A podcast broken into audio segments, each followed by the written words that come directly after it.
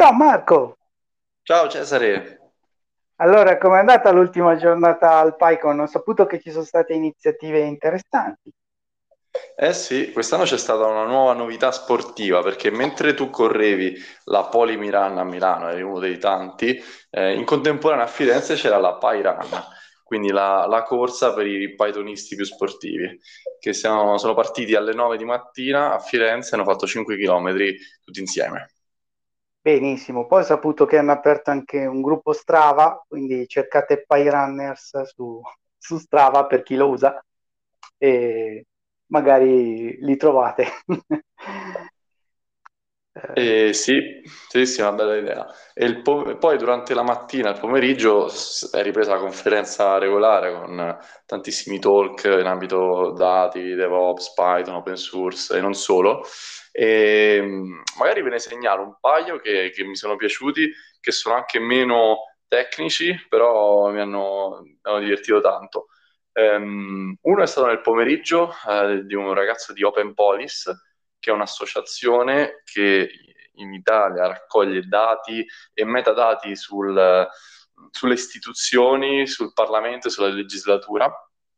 E quindi servizio Django che raccoglie tramite API e web scraping eh, informazioni su gruppi parlamentari, parlamentari, eh, voti del Senato e ha fatto vedere poi un'analisi che hanno fatto sfruttando diciamo rappresentando que- le votazioni come dei grafi e analizzando quali sono i gruppi parlamentari più connessi o meno connessi tra di loro. È stato veramente, è veramente interessante.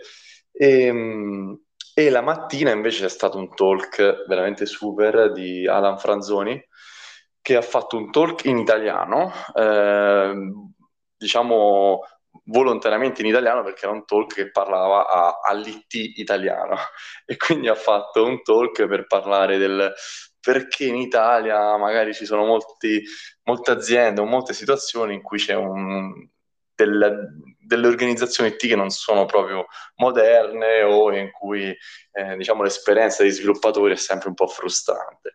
E quindi lui ha condiviso dei bellissimi punti, un po' di ispirazione che, che poi vi consiglio di recuperare su YouTube. Ah, bellissimo. Senti, ma puoi raccontarci un pochino la PyCon di quest'anno in numeri? Ho saputo che hai raccolto qualche statistica. Eh sì, in realtà le statistiche le hanno presentate in chiusura al pomeriggio eh, e è stato veramente un bellissimo evento. Eh, più di 800 partecipanti e che purtroppo era proprio il massimo della capacità della venue perché eh, le sale erano sempre strapiene. Eh, e la cosa più bella è che erano rappresentate 42 nazioni di, di origine dei partecipanti, quindi veramente molto internazionale e eh, in totale più di 120 sessioni tra talk, workshop, quindi un, eh, veramente una bellissima esperienza. Oltre poi tutta la parte di eventi sociali che è stata veramente super quest'anno. E, mh, mm, è stato fatto un super spoiler perché hanno dato le date della prossima PyCon, quella del 2024, che sarà, se ricordo bene, dal 22 al 24 maggio. E la novità è che non sarà più nella formula giovedì-domenica, ma si farà un esperimento e si anticiperà al mercoledì sabato, quindi tutto anticipato di un giorno, quindi i workshop saranno il mercoledì al posto del giovedì e così via con la chiusura il sabato sera. Quindi si farà questo esperimento per vedere se piace, eh, perché magari qualcuno poi la domenica vuole, non so, passarlo a Firenze e fare un bel giro in città. E eh, infatti questa sembra una, una bella idea, diciamo. Fantastico. Va bene, in, in chiusura qualche, qualche cosa per chiudere questa serie speciale di, di PyCon, di, di intervista Pythonista al PyCon? Ma allora, eh, su YouTube trovate le live le, che durano circa otto ore perché sono collegamenti sulle stanze in cui c'erano i talk, quindi magari è un po' difficile ancora recuperare il materiale. Però poi nelle prossime settimane, a me l'anno scorso ha funzionato così, vengono poi estratti singoli video e a quel punto potete, sia chi c'era, rivedere qualche talk che, che ha del materiale che vi interessa, ma anche e soprattutto chi non c'era può rivedersi un po' tutta la conferenza gratuitamente. Quindi eh, ce ne sarà tanto da spulciare YouTube, ecco, le prossime settimane. E poi niente, poi il prossimo appuntamento in realtà è Python Milano, faremo qualche evento, no?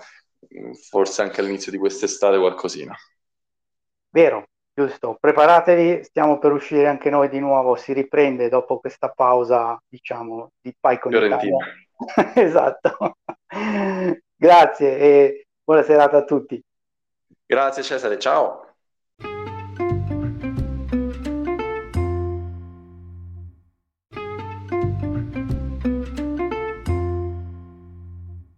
Avete ascoltato l'ultima puntata di Intervista Pythonista, il podcast italiano per conoscere i pythonisti italiani. Visitate intervistapythonista.com e trovate tutti i link per contattarci e per restare aggiornati con noi.